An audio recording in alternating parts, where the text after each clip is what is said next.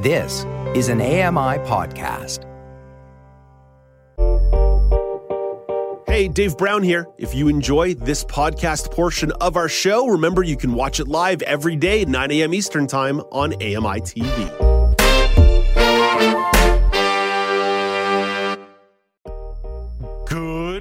It's Friday, January the 13th, 2023. Welcome to Now with Dave Brown, coming to you on AMI TV. I'm Dave Brown. Let's hit the horns and go.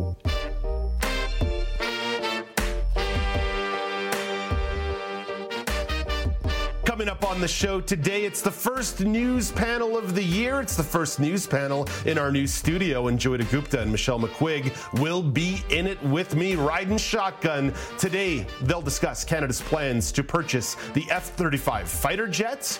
We'll take a closer look at Ontario giving pharmacists more prescription authority. And we'll consider the government's new tax credit for home renovations that has, let's call it an accessibility slant. But before you get any of that, let's give you the top story of the day. The House of Commons Transport Committee met with airline executives to assess what happened during the chaotic travel season. WestJet Vice President of Government Relations Andrew Gibbons says the airlines aren't the only ones to blame. It could be because the customs hall was too full and the plane had to sit on the tarmac. It could be because Nav Canada had a staffing issue. It could have been because of an airport failure. Minister of Transport Omar Alghabra says that new policies must be put in place. We will also make other changes to the regulations to improve its efficiency. I hope to be able to announce changes and introduce legislation in the coming months. Prime Minister Justin Trudeau feels what happened over the holidays has necessitated updating the Passengers Bill of Rights. Just this past holiday season uh, presented some uh, real new challenges, uh, unfortunately, for families. Uh, and we are absolutely going to make sure that the uh, Bill of Rights for uh, air passengers is strengthened and expanded to make sure that we're continuing to make sure that Canadian travelers are protected. NDP transport critic Taylor Bachrach suggested what the obligations of airlines should be.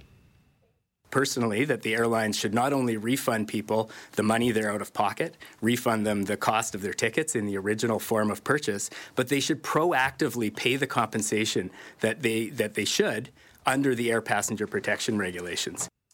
Over to Quebec, where provincial police say at least three employees are missing after an explosion at a propane facility north of Montreal. Emily Javeski has the latest. Sergeant Eloise Cossette says three employees of the facility in Saint Roch de l'Achigan, Quebec, have not been seen since the Thursday morning explosion. She says police have started an investigation into the cause of the blast and are dealing with a large scene that will require several days to comb through. Police have not ruled out that other people could have been on the site when the explosion occurred. They say the fire was brought under control Thursday evening, and about 50 people who were forced from their homes have been allowed to return. Emily Joveski, The Canadian Press. And one more story for you. Human Rights Watch is criticizing Canada's policies on climate and immigration. The organization also identified a poor record on its treatment of Indigenous peoples. Don Kelly shares some of the findings. Human Rights Watch says more than two dozen First Nations remain under long term drinking water advisories, despite Prime Minister Justin Trudeau's promise to bring that number down to zero.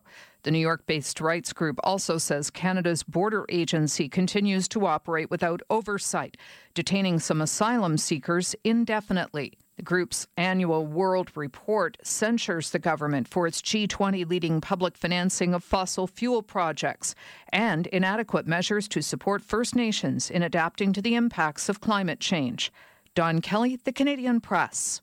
That is your look at the news. Let's get to the daily polls at Accessible Media is where you find us on Twitter. At Accessible Media Inc. is where you track us down on Facebook. Yesterday we asked you if they were brought back, would you buy a Canada savings bond? 82% of you said yes, and 18% of you said no. Got a bunch of uh, very efficient, invested, investor-minded people watching and listening to the show. 82% of you said yes, 18% of you said no. Today's daily poll. This will come up a little bit in tech trends later in the show, and Alex Smythe will be posing a d- question about interior decoration and design in segment seven. So it begs this question Do you favor wireless technology over wired technology? Yes or no? As I'm currently operating on a wireless mouse, kind of liking it, kind of liking the freedom, but I do like my stuff being connected together sometimes. It's much harder to lose things if stuff uh, plugs into something and there's a wire to follow around my apartment. So I'm a bit of a yes or no. I'm officially riding the fence on this one. Let's see what Alex Smythe has to say about this.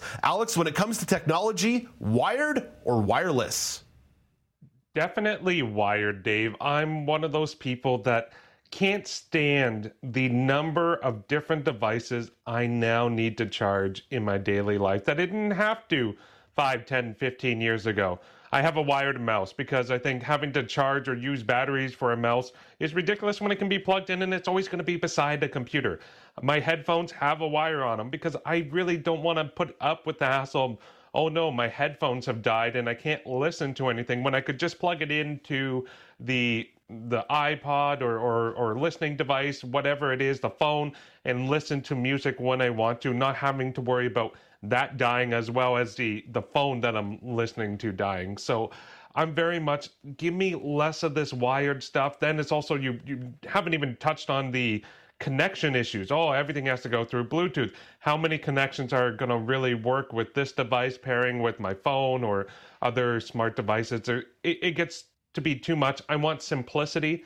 I want things, okay, it works when I plug it in. That's good enough for me. Mm-hmm. Also, wire management is nice there. If you're going to live this wired life, knowing how to send your wires in the right places makes a big difference. Alex, stay right there because we'll come back to you for weather in just a moment. But because Michelle McQuigg and Joeita Gupta are in studio with me right now, may as well drag them into the daily poll as well. Michelle, what do you think? Wired or wireless life? I'm a wireless girl, I'd have to say. I, I I'm deeply averse to clutter, so wires can make me crazy on that front alone. Uh, I, I, like the convenience of being able to run around without it. My, I, I try to limit the number of connections I do have for those things I have at home that are wired. They've got a dock set up, so I only have one real wire to play with on a daily basis.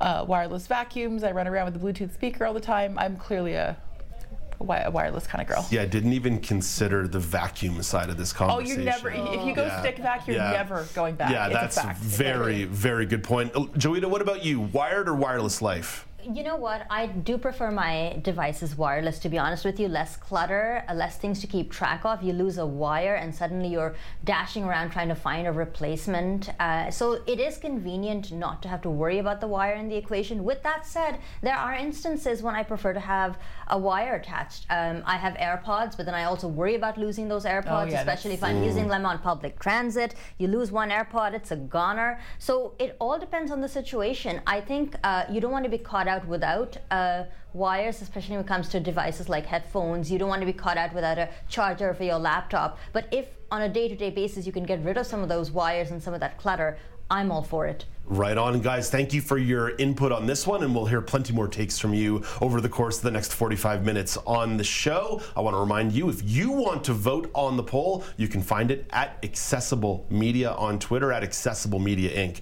on Facebook. Let's go back to Alex Smythe. Alex has the national weather updates.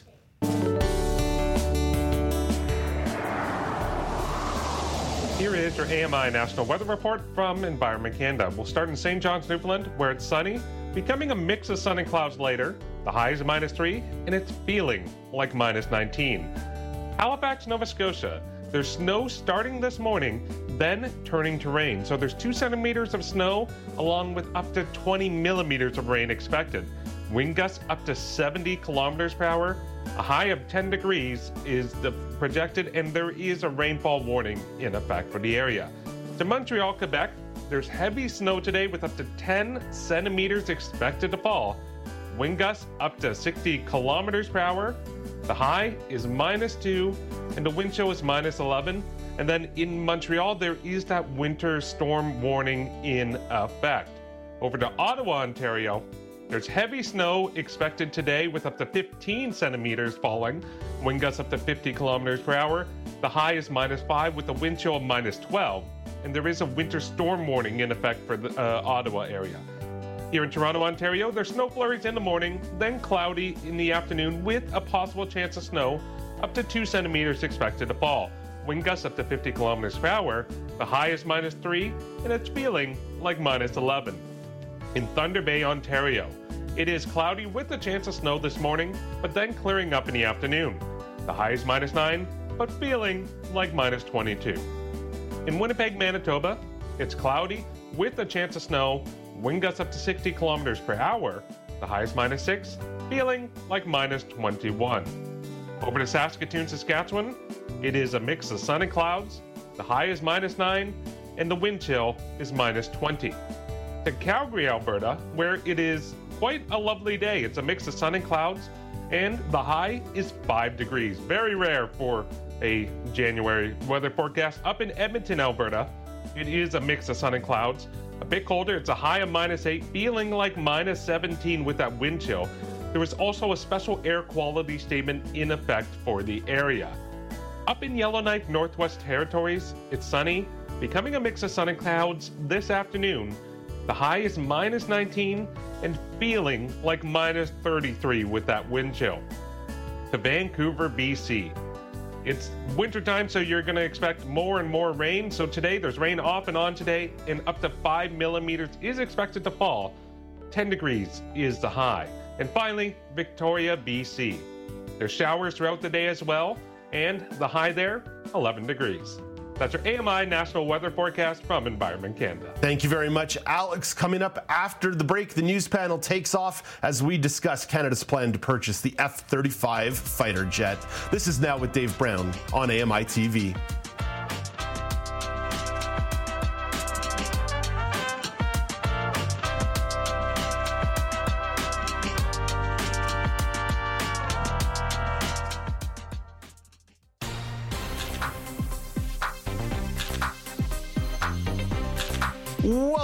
It's now with Dave Brown on AMI TV. It's Friday. It's the first hour of the show. You know that means it's weekly news panel time. Do I really need to welcome Joeita and Michelle back in here? I may as well, just for the sake of it, even though you already heard from them during the first segment of the show. Hey, good morning, Joeita.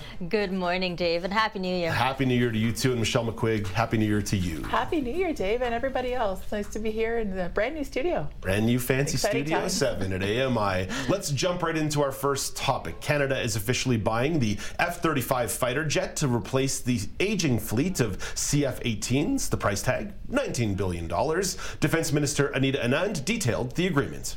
Canada is acquiring a new fleet of 88 state of the art F 35 fighter jets through an agreement that we have finalized with the United States government and Lockheed Martin with Pratt and Whitney.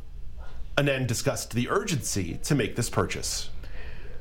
With Russia's illegal and unjustifiable invasion of Ukraine and China's increasingly assertive behavior in the Indo Pacific.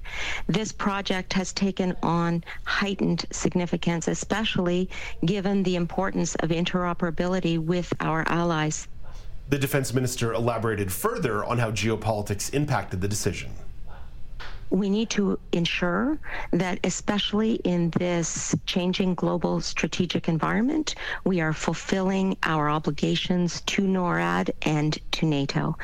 And never has it been more clear that this is the moment that we need to ensure the defense of our country, the protection of our country, including our Arctic. For a little bit of context here, Canada initially agreed to buy a fleet of F 35s way back in 2010. Michelle, you picked this story. Why did it resonate with you? Well, uh, I know the defense file can be a bit more of a niche one sometimes. Not everyone follows it as closely as others, but this is an interesting political situation. You alluded to the fact that this dates back to 2010, and, and this what we saw this week, in fact, brings that file back full circle. Uh, there was a huge controversy that caused no end of headaches for the Harper government back in the day when they initially announced that they had sole sourced a contract for the F 35. Uh, that was eventually scrapped. Justin Trudeau swore at one point that, we would never ever buy F 35s.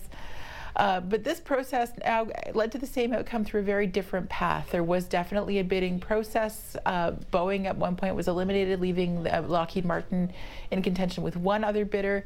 There were all kinds of speculations about which course that would mean for the for the Army, and now the the, the decision has been made, or I should say the Air Force rather. So now that the decision's been made, I think it, I just thought it would be an interesting time to revisit the, this this issue that goes well beyond just a simple defense spending uh, mm-hmm. measure. This has ramifications for how what kind of air force we want to have. Uh, the, the, armed forces are, of course, are uh, an institution in a bit of, of flashpoint at the moment. Uh, one could say they're even in a state of crisis, depending on which issue you're looking at. There's a lot going on with this particular file, and I thought, in light of the fact that this saga has appeared to have come to an end at last, might be a good time to check in on it. Joeita, let's start with the decision to make the purchase. What's your reaction to this decision and agreements finally coming through? Yes, it's funny how that happens. Eh? In 2010, we had this um, the sole the sole sourcing contract with the Harper government, and then Justin Trudeau swore up and down, "No, no, no, we'll never buy F-35s." And here we are are 10 years on uh, buying F-35s. And on the face of it, it does look like it might be a good decision because of the interoperability, um, the fact that our allies in NATO and NORAD both make use of the same type of planes, so it makes it possible for them to coordinate, to share information. Uh, and that's uh, one of the ways in which, to pick up on what Michelle was saying earlier about the broader implications, it not only has implications for our Air Force, but it also has implications for how we deal with our allies in NATO, and it strengthens our relationship with the US. I mean, it's really in some ways preserving the status quo because we've been uh, purchasing aircrafts and fighter jets from the US for upwards of 50 years now. Mm-hmm. I mean, mm-hmm. we were uh, flying Spitfires and de Havillands, which are European and British planes, 50 years ago during the Second World War, but you've really seen a bit of a switch there. Um, I think the, the, the difference now compared to 10 years ago is that there was a vetting process. There was some competition. Saab which is the, the swedish company that was being considered is not in nato as far as i know. So there are implications there as well. Um, and of course the, the hope is that 10 years on with a vetting process with the competition uh, aspect considered uh, we're making a much better decision.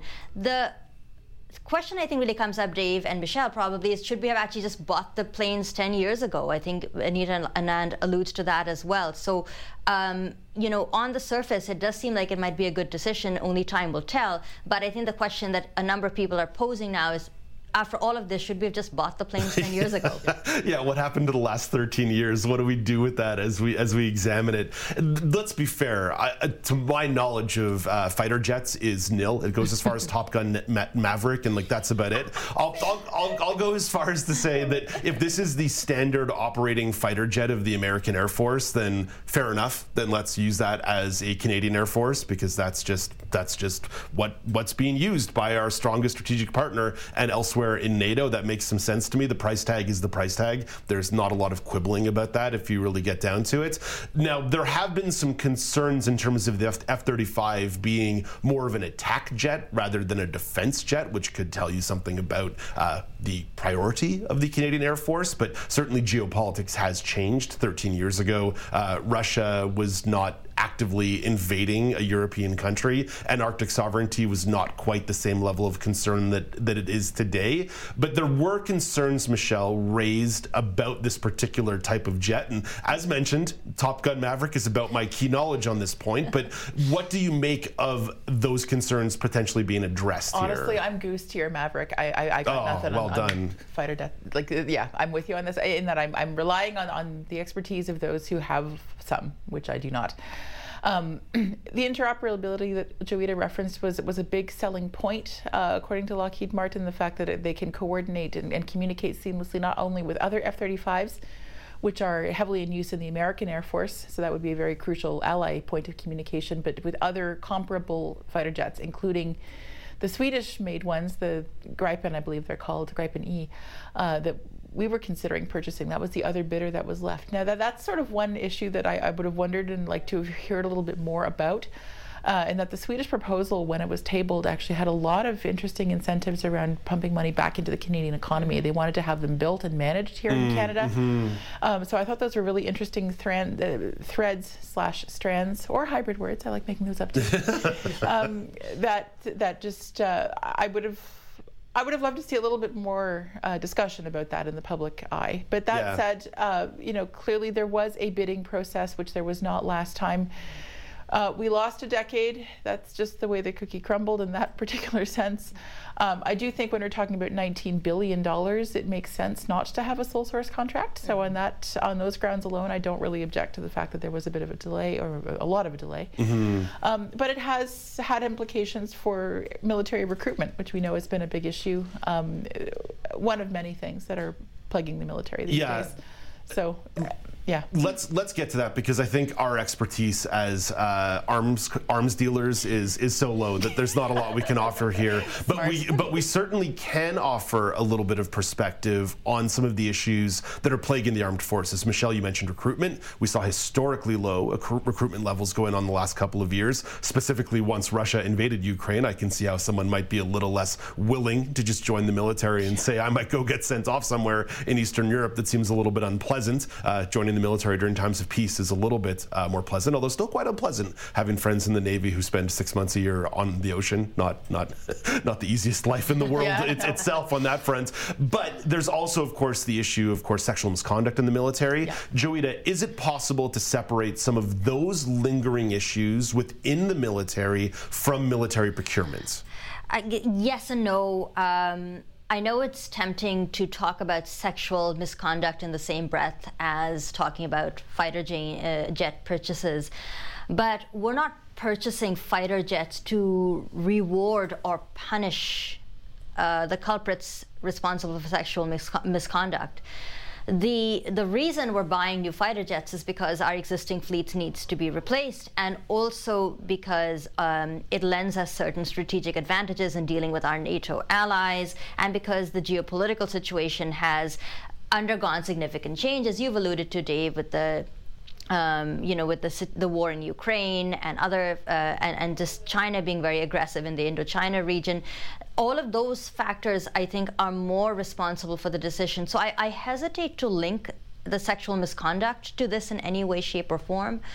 Uh, whether it's had an impact on recruitment, um, I, I couldn't say with any certainty one way or the other. I mean, there could be a plethora of reasons It's, also too early, right? Like nobody was running to a recruitment station this week that's after the, this that's the thing. Like I can't. I mean, it, you know, the, what what is it that they say? Correlation isn't causation. So I Mhm, hesitate to draw a line there. Um, the one thing I will note is, and it's always interesting to consider the perspective of uh, activists, especially peace activists like uh, No Fighter Jets. They've been pretty vocal, uh, criticizing the purchase, saying that you're you're putting billions of dollars into military spending. Lockheed Martin actually had a pretty sketchy reputation. Uh, uh, about 10 years ago, they were in a lot of hot water. They weren't believed to be the best, um, uh, the best option. Uh, but I, I'm, I am given to understand that some of those issues have been dealt with in the in the next 10 years as well. So the company perhaps has managed to clean up its reputation as well. And really, if you want to take the the point of view of some of the activists involved with no fighter jets, uh, they would likely be making the same objections if we'd gone with a different vendor. So yeah, I, I any think any, any the, fighter jet purchase would have would have ticked so, them but off. it's, it is it is worth considering that this is a decision that not everyone is going to be happy with for a plethora of reasons. But I hesitate to say in any way, shape, or form that it's necessarily got to do with some of the other issues that Yeah. are systemic and endemic to our military. Yeah, Joey, I agree with you completely. A procurement issue has nothing to do with some systemic issues that exist in the military. Now, single source bids on the previous uh, iteration of this deal, that is a different conversation, right? Like that could speak to maybe some habits that might exist about sourcing materials. But in terms of the two contemporary issues that are really pressing the military, those can be separated from procurement completely. Michelle, you raised it, but what do you think? I agree. I mean, I, I feel that both infrastructure and equipment issues and the, the, cultural systemic issues that we've heard about from the military might both play into some of the recruitment challenges, but I do think they are separate and discrete issues and need to be treated as such. Uh, one point that I will raise, though, that we haven't talked about yet, is that there's also been a lot of push in military circles for us to reinvest in our naval facilities oh, yes. and equipment. Oh, yes. And uh, so the, this question about the, the, the, Air Force potentially taking priority or, or, or maybe not, uh, we're not too sure yet whether they're going to forge ahead with implementing ch- improvements and changes to both the Navy and the Air Force. And if they do, that raises questions about how it's all going to be paid for. Well, there's a very litigious shipbuilder on the East Coast who I will not mention by oh, name, but who might be listening to this who, who might be listening to this conversation. They own a lot of newspapers, though, so you know one day I might work for them. Um, let's uh, talk about Canada's role in the now. world here. I burn no bridges. Uh, let's talk about Canada's role in the world on this because it's not simply the purchase of these fighter jets. It's been a very hawkish take in terms of the rhetoric during the war in Ukraine, the rhetoric on Iran, rhetoric on China, certainly uh, sending what we'll call military adjacent equipment to Haiti during a humanitarian crisis down there, supplying the Saudi Arabians for their very unjust war in Yemen that's going on right now. What does this, Joeita, say largely about Canada's role in the world that perhaps we're not the peacemaker that we were once perceived as? No, I mean Canada's had this reputation as a as a peacekeeper and, and as a non-aggressive participant on the world stage. But I am I, I take the view that it's a lot of public public relations and it's not really borne out by facts. Uh, Canada is very much entrenched in in NATO and. Uh, on side with its allies. Um, but I think one of the things that's interesting to note about Canada is that we're not really setting the agenda in any way. Uh, when it comes to foreign policy, one really gets the sense that Canada is following the lead of some of the superpowers. I mean, if and often getting um, sh- you know shoved around by some of the, the bigger powers. If you remember the whole uh, situation with Meng Wanzhou and and uh, you know the two Michaels being arrested, it doesn't really make you. It doesn't really give you the impression that Canada is particularly dominant on the world stage. We're kind of landing somewhere in the middle, I suppose, and and taking our taking our marching orders or. Uh, following suit, uh, depending on largely what uh, American for- foreign policy is. I mean, this fighter jet purchase, as Michelle pointed out, one of the, the attractions was that uh, the interoperability. I will manage to say that by the end of the show. it's not easy. It's There's not a lot easy. of syllables there. A It's lot a of lot syllables. of syllables, uh, but I think the fact that it, it, it dovetails so well with uh, the American Air Force, I think it was a, a big selling point. So I think it really goes goes to show you where we're landing in terms of this particular issue. Yeah, it, it does make me recall some conversations that were had during NATO meetings this year about spending 2%. We want you to spend 2% of your uh, GDP on military spending, your government spending on military spending. Well, it makes it a lot easier to get to that number when you're spending a 19 billion on these uh, on these airplanes. But certainly it, it does imply that Canada, if, even if they're a bit of a passenger or riding shotgun rather than driving the ship or steering the ship, sorry, I'm mixing my metaphors here, but but it seems as though there's an eagerness to at least be seen in some leadership uh, capacity as as the temperature on geopolitics gets turned up. But Michelle, what do you make of this decision in relation to Canada's role in the world? Yeah, I, I see it as either trying to either trying to advance our status on the global stage incrementally or even just maintain the status quo. Uh, I think in certain circles, the kinds that, that I suspect are, are pretty excited about this announcement or at least satisfied with it. Uh, there's been a perception that Canada has allowed some of its global standing to lapse a little bit. You heard uh, the, the discussions around whether or not we should pr- be pursuing a seat on the Security Council of the UN, for instance. And that kind of stuff is all related. And, and I think some people feel that Canada has, might have lost some face internationally. And uh, in those circles, military spending and strength often enter the conversation. So I feel like this is kind of Canada's way of, of trying to either regain a little bit of lost international luster for those who feel it should be framed that way or maintain our existing status. I don't think Canada would ever wish to compromise its alignment with things like NORAD and NATO.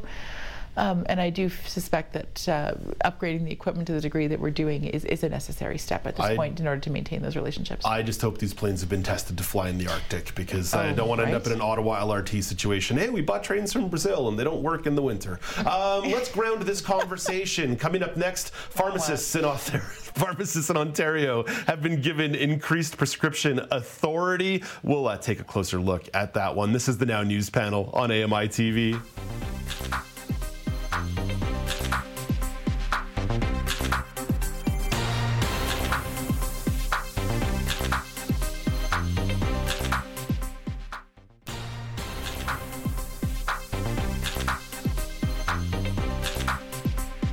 Welcome back. It's the Now News panel on AMI TV. I'm Dave Brown, joined by Michelle McQuigg and Joeita Gupta. Let's address our next topic. Ontario is granting more authority to pharmacists when it comes to prescriptions. Pharmacists can prescribe medications for 13 different ailments, including rashes, pink eye, insect bites, urinary tract infections. The new service is also in addition to pharmacists being able to renew prescription medications for blood pressure, diabetes, and asthma. Joeita, what angles do you want to explore in this conversation? Well, I think it's a conversation that we've been having here on the panel on an ongoing basis. We've talked about the crisis in the healthcare system and the doctor shortage. We've touched on that one a couple times. And I think this is an interesting idea that is being tried across the country, not only in Ontario, but also in places like BC and PEI which might be a way to deal with the doctor shortage. So instead of having to go to a doctor and get a prescription for your rash or uh, you know for some other issue, minor issue, you can now go to a pharmacy and have the pharmacist help you with that. So is this a good thing? Is it going to alleviate some of the burden on the healthcare system, or are we just papering over the cracks? I think it's a um, it's a, an, a good idea to punt around, not least because I can imagine for, for a lot of people with disabilities, getting to a local pharmacy, and I'm speculating, but I, I would hazard a guess that getting to a local pharmacy is probably a lot easier mm-hmm. than making your way over to a family doctor if you're lucky enough to have one. Yeah, I, I should have mentioned in the intro, a little under half the pharmacies in Ontario have taken up uh, this this opportunity, and that number is at about 2,300 or so right mm-hmm. now who've taken this up. So that's that does imply that there's a certain uh, uptake that's going on here in the early days of this policy being rolled out, and it certainly makes sense that pharmacies are not just places to buy milk and buy chips, right? For like that's what pharmacies have somewhat become, but they are still a place where you can get some medical assistance and medical treatment. We certainly saw in Ontario the utilization of pharmacies in part of the vaccine rollouts, which ended up being a really effective way to get more needles in people's arms. So we already entrust pharmacists to a certain degree. And let's be clear, people who experience urinary tract infections,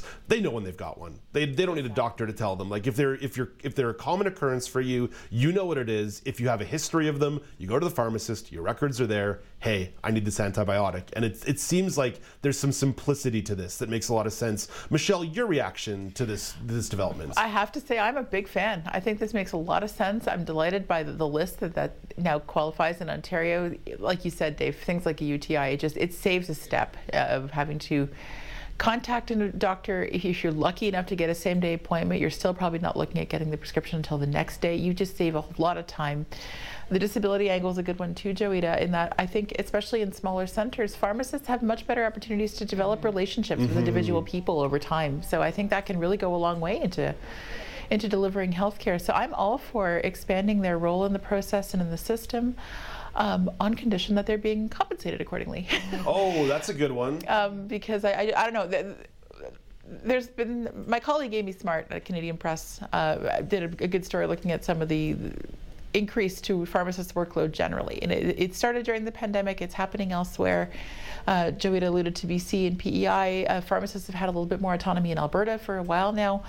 Um, but they, they they like it by and large. Uh, it gives them a lot more job satisfaction, and they're they're not just you know counting pills. They're, using some more diagnostic skills, but compensation is a big one, and, and not all models have been successful in addressing that. So it's something I would like to see them recognize for the additional work we're asking them to take on. We could probably utilize the expression silver bullet as one of the most uh, common expressions that we use on the show in terms of saying something is not a silver bullet. When we're talking about strain on the healthcare system, to simply pass something off to the pharmacist is not a singular way of solving the problem. But Joeita, how do you put this into the broader context of what we're experiencing in the healthcare system right now? Yeah, I mean, I think it's definitely a, a, step in the right direction. Look, if you don't have a family doctor now, you're not going to get one magically because they shift over some routine care yeah. to the pharmacist yeah. around the corner. Uh, but I do think there are some advantages to having this program rolled out, especially in rural parts of the country yeah. and indigenous communities where, and I still like my original idea, which I floated here a couple of weeks ago before the holidays, about recruiting from indigenous and rural communities to, uh, to have doctors from those communities so they would go back and practice there. I still like that idea. Um, I don't think this is um, a panacea. It's not going to solve all our problems. Uh, but we've also seen a lot of quibbling about money and who's responsible for healthcare. And the first ministers' meeting um, that happened a few weeks ago. Uh, so, you know, it, it is a creative solution. I'm not going to knock it and say it's a bad idea, but it's not going to be uh, the be all and end all. And Michelle's point about overburdening and overworking pharmacists is a really good one. The implementation is key because um, pharmacists. Uh, did complain about acute burnout during the pandemic and thereafter, mm. and being short staffed and feeling like they wanted to quit. And so are we going to learn from those lessons or are we just moving things around on the chessboard and yeah. not really accomplishing anything? They are healthcare workers. They're not consider when people think of healthcare workers, pharmacists might not come to mind, but they are workers in our healthcare system and important ones, and that whole sector is facing massive burnout. Yeah, the strain, the pressure is the pressure, irrespective of who is facing it. And Precisely. certainly, I don't know how oftentimes you guys are wandering around pharmacies. I enjoy it. It's nice to walk up and down the aisles. you do, there's Dave. always there's always a lineup at the pharmacy desk. So it's not as if the individuals working behind those desks are not already working tremendously hard. Right. So to simply say, okay, you pick up this slack for us so we can get more people walking into the clinic with acute needs, well, that, that again is not necessarily going to solve any issues unless, of course, you're willing to pay people more, hire more people, right? There's, there's like uh, fundamentally, there's still going to be a financial component to this that needs to be addressed in a longer term. And Michelle, you just jumped into it there, but if you want to elaborate a little bit more in regards to sort of the continuity of care, the continuum of care, the holistic way we need to be looking at a system reform. Yeah, like the, the way I look at this whole thing is it would be comparable to someone sort of rezoning traffic lanes and just sort of redirecting traffic in more sensible directions. So I, I, I perceive a potential benefit if GPs and family doctors are facing fewer appointments for things like UTIs or pink eye or, or, or, things that are pretty routine, if they now have more appointment capacity to take care of issues that more genuinely need their attention, uh, that is how I would foresee the system working and how I'm sure the analysts conceived of the whole thing. Mm. Um, and that, if that works according to plan, then I think that would be great. And I think that actually has a lot of merit and, and could potentially ease a lot of burdens. Um, but I don't know. I, I, like you said, implementation is key. And as of in Ontario anyway, this system only began to kick into gear 13 days ago and yeah. really only got going uh, this past week. Mm-hmm. So it's far too early to see how it's working. Um, but I, I, do think one can look maybe to a little bit to Alberta, where pharmacists have had a bit more autonomy. That's been in place now for a few years, and it there seems to be a few complaints from what I can gather of how that's working over there. So. you raised in an email to us about the continuity of mm. care. What what impact do you think this could have? Yeah, this is actually one of the things that I am concerned about. I know that it's so nice to be able to now go to a pharmacy and deal with that rash as opposed to having to trek all the way to your family doctor again if you're lucky to have one. Uh, but you keep raising this point, and I feel very seen. Uh, but uh, but the the point is when you when you do have a family doctor and you do go in to talk about about that rash, it does open up a conversation about, you know, you're due for a mammogram, or, you know, you should be getting a colonoscopy. Have you gotten your shingles vaccine? Now I'm feeling very sick. So, you know, there, are, there are these bigger questions and an ongoing relationship that you have with your primary care provider. That's why family physicians are so important. It's not just a nice thing to have, it is actually very important, especially as the population ages and you get older, your health complications, uh, your health needs become more complicated you need someone who will check in with you on an ongoing basis, you know, do an annual physical at the very least. Mm-hmm. And I think that's the kind of thing that gets neglected when you get into this this this stopgap. Oh, I have a rash. I'm going to go to the pharmacy, get a prescription, pop a couple pills. Hopefully, you know, that'll be the, the end of that. You lose that bigger relationship. And the worry that I have is that a lot of people will just, I mean, nobody wakes up one morning and says, you know what? I really feel like I want to have a colonoscopy. Like nobody does that. And so the worry that I have is that uh, because a lot of routine and preventative care will likely fall by the wayside, what you're going to end up seeing is a lot of people presenting to emergency rooms with very acute problems yeah. that went undiagnosed. So can I challenge that for a little bit though? Sure. Even though I'm still dying over your mental image here. Um, I, I, don't know. I, I feel like there, especially within certain communities and the disabled community being one of them, there is a, a, a complex complex dynamic at play with, with caregivers and, and doctors in particular. And I know that, in, especially in smaller communities, a lot of people have found pharmacists to be a little more uh, understanding and better able to build those relationships. They also have the benefit of having a lot of, you're not necessarily medical records, but your prescription history and such right there, which can be quite revelatory. Um, so I would argue that pharmacists do, in fact, have capacity to build some longer term relationships, perhaps in ways that doctors cannot, but that still might offer a lot of mm. benefits. Uh, th- those benefits might be a bit more lost on those of us who live in Toronto and roll into shoppers and might not see the same person on duty all the time. But that's not always how the system is going to be delivered. Yeah, but also, Michelle, there's questions of training. Like there are things that a pharmacist is just not trained to do, or things that they may not catch, or questions they may not even think to ask you. That's why it's so important to have access to a, a, a, healthcare provider because they can a- ascertain problems before we can ascertain them. Mm. Often, when people um, go to a doctor, it's when they're experiencing symptoms. But often, if you have a good family physician, for example, or if you have an ongoing relationship with someone, they will hopefully reach out to you about preventative measures and talk to you about, uh, you know, a more holistic way of being, which I don't think a pharmacist is really going to do. I agree in, in broad strokes about the importance of having a family care provider. Uh, I just feel that it perhaps there's a bit of a middle ground in terms of the relationship building between our, our common perception of pharmacists and our common perception of doctors. Yeah. It would be nice if there was some sort of referral system that went the other way, right? That if the pharmacist yeah. saw you came in with pink eye four times in three months, okay, maybe we need to get you somewhere to go see a physician because this is more chronic than necessarily okay you've got a dirty pillow or mm-hmm. you uh, went the wrong way uh, in, in, in, in, a room and uh, something you know what I'm gonna I'm gonna leave this alone. I'm gonna leave this alone. I'm gonna stop talking about pink eye because people are eating breakfast. Um, let's you may find this hard to believe guys but we're already a little tight on the time side. But under the idea that we all think this is at least a somewhat good idea how do you think these changes could potentially go further? Joeita what do you think? Well just the one suggestion suggestion from me. Um, I was surprised to see that uh, renewals for contraception was not included in Ontario. It is in other places, and I think that's a big missing piece. Um, and if they add that in, I should be quite happy moving forward. Michelle, what about you? If this were to go a little bit further, how much further could it go, or where would you take it? Uh, I I would not want to expand it a whole lot for a lot of the same reasons that Joeita raised. Uh, there there might be some other issues that could be added to the list. But I wouldn't want to see it balloon into a, a, list of you know 45 different things that pharmacists would be equipped to deal with. We're at 13 in Ontario right now. I think the lists are comparable elsewhere. Uh, expanding it by a few would be great. I like, I really like your referral idea, Dave. That would be a cool way to, to bridge some gaps and maybe, uh, you know, invest them with a bit of additional uh, powers and protections, frankly. Yeah. Um, uh, if, like, if, if, a family doctor says to a local pharmacist, hey, listen, I've actually got space, I've, I've got room for two or three new clients this year, and the pharmacist can tell one of the regulars, hey, guess what? I know you've been looking for a family doctor. Here's an opportunity for you. Like, there, there and that could, go both ways. A yeah. doctor could say, listen, there's a fantastic pharmacist over at X or Y Rexall, you know? Like, the, the yeah. Oh, there goes the water. Oh, Thankfully, no, it's, it's empty. empty. It's all uh, there we go. The, the, one other thing I'll add very quickly is around ethics. If your doctor uh, malpractices, you can complain to the College of Physicians. Uh, I don't know if you can complain about your pharmacist anywhere, right, at the moment. I believe there's a college. Oh, there's a college. I believe so. Yeah. A friend of mine used to work for them. There you go. All right, there it is. Mm-hmm. Uh, let's let's put a, a, pin in this one and move on. Coming up next, we'll consider the federal government's new to, uh, tax credit for home renovations. It has a bit of an accessibility slant to it as well. This is now with Dave Brown on AMI TV.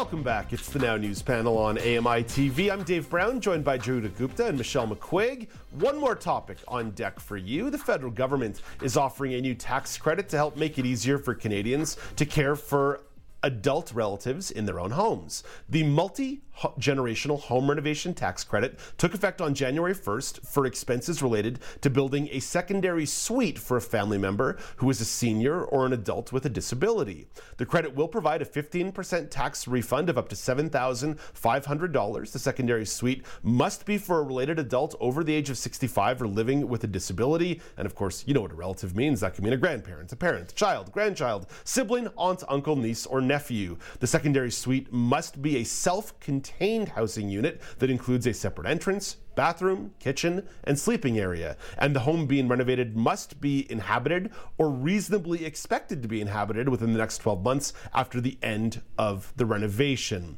So, once again, guys, we're sort of quibbling with new policy. We don't really know what the outcomes are going to be. But, Michelle, what's your general feeling on this policy? Huh.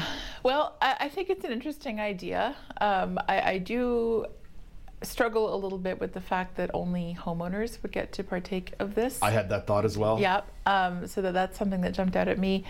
Uh, the expecting to be inhabited within 12 months also strikes me as a little interesting uh, in light of the fact that scenarios change quite often. I, I don't object to, in any way, to, to, restricting it to the use of, of a family member, although perhaps there's a little bit of room for expansion there. But uh, the point is, I'm, I'm in, in I'm in, on board with anything that would keep it from just being set up as a an investment property or something mm-hmm, else that you can mm-hmm. just put on the mm-hmm. open market. I, I, have no problem with that kind of measure. Uh, I'm glad to see that there is some acknowledgement of the fact that we are seeing a, a, significant rise in intergenerational homes. The last census actually bore that out in some detail. Mm-hmm, mm-hmm. uh, so I do think this is a case of potential of data-driven policy that I, on, on, those grounds, I certainly approve. Uh, is this one perfect? Wouldn't think so. Yeah, uh, yeah. But I, I, don't think it's a bad idea. As, as, as, a matter of course, as a concept, the idea that says let's try to help people age in place or keep families relatively closer together is a good one. That is totally, fundamentally yeah. a good idea. Keeping people out of institutions so long as their family can care for them is generally a good idea. But I have some similar quibbles to Michelle, which we'll get into in a second. Joeita, what's your general reaction to the policy? Yeah, overall, it's not a bad idea. I know the government has been pushing aging in place strategies, and indeed, a, a number of people would like to stay in their homes and be close to their families. Uh, we've seen, especially during the pandemic, that nursing homes and long term care facilities just were in very bad shape. Um, and of course, for people with disabilities, we've had decades of struggle to deinstitutionalize and mm-hmm. desegregate the disability community. All in all, this is a really good idea. Your point is a very good one, and it's well taken that it is an advantage that only accrues to homeowners. And we're not having conversations about the many challenges that face uh, seniors or people with disabilities who live in poverty, say in social housing, um, who could not have a caregiver move in with them and without risking their housing. So there are other issues that come into play here. But overall, this is actually not a bad idea.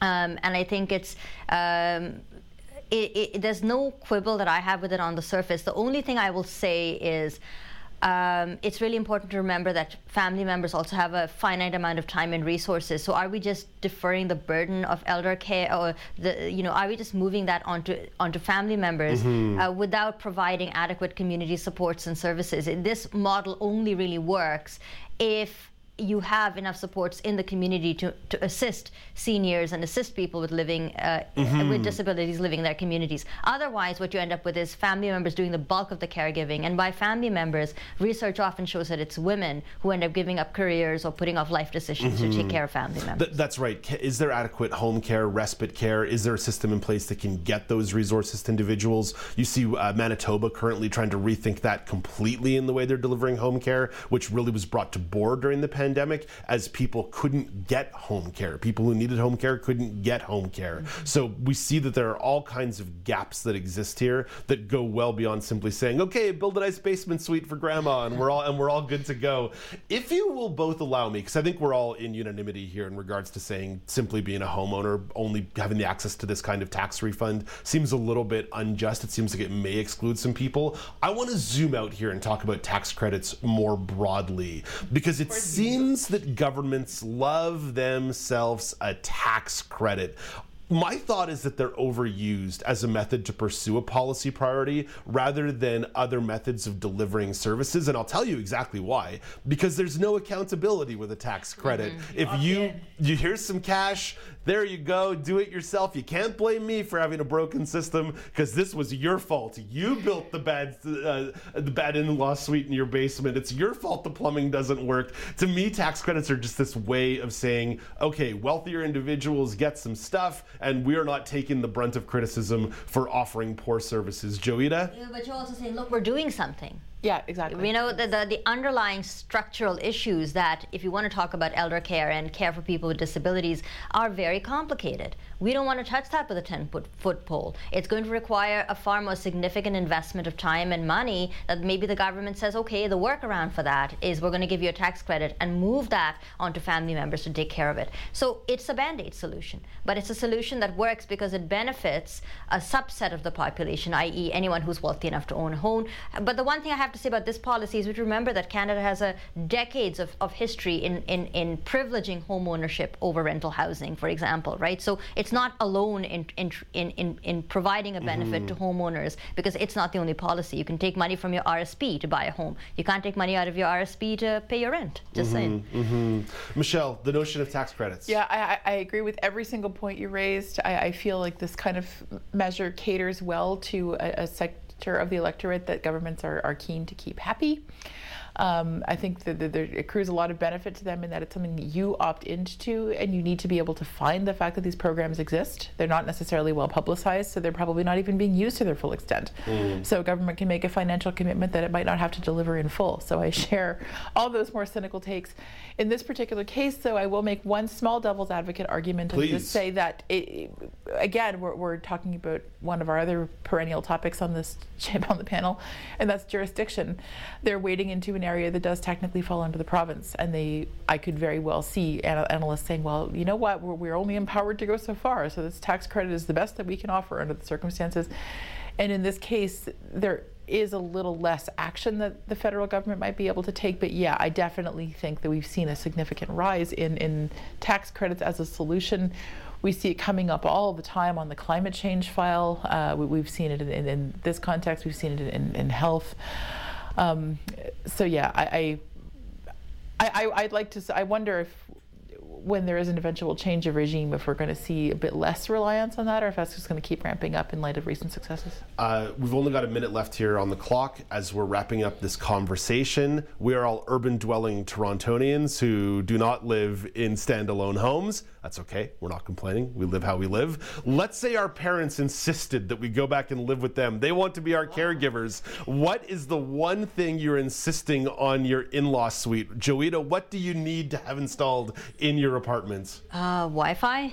Okay, Wi-Fi. I was gonna go. I was gonna go dishwasher and suite laundry. Yeah, I'm. I'm 100. In, yeah, in suite laundry, big dishwasher and AC tied for second. Oh, Michelle knows how to live. That's right. Uh, that's all the time we have for today. Michelle, you have yourself a lovely weekend. Same to you. Michelle McQuigge is the weekend news editor at the Canadian Press. Joeita you are the host of The Pulse on AMI Audio. In 30 seconds, tell me what happened on the most recent episode. Uh, we spoke to two people, Dr. Amy McPherson and Wesley McGee Saxton, uh, both from Holland Bloorview Kids Rehab, about a new online portal that pr- provides resources on sex and disability. Always a hot topic. Oh, it's always a great topic. And if folks want to check that one out, they can find you can find it on your favorite podcasting platform by searching for The Pulse on AMI Audio, or you can track it down on YouTube as as well. That's all the time we have for the news panel. Don't worry, we'll be back in just a moment. Brock Richardson will stop by for a sports chat, and I've got the regional news update. This is the Now News panel on AMI TV.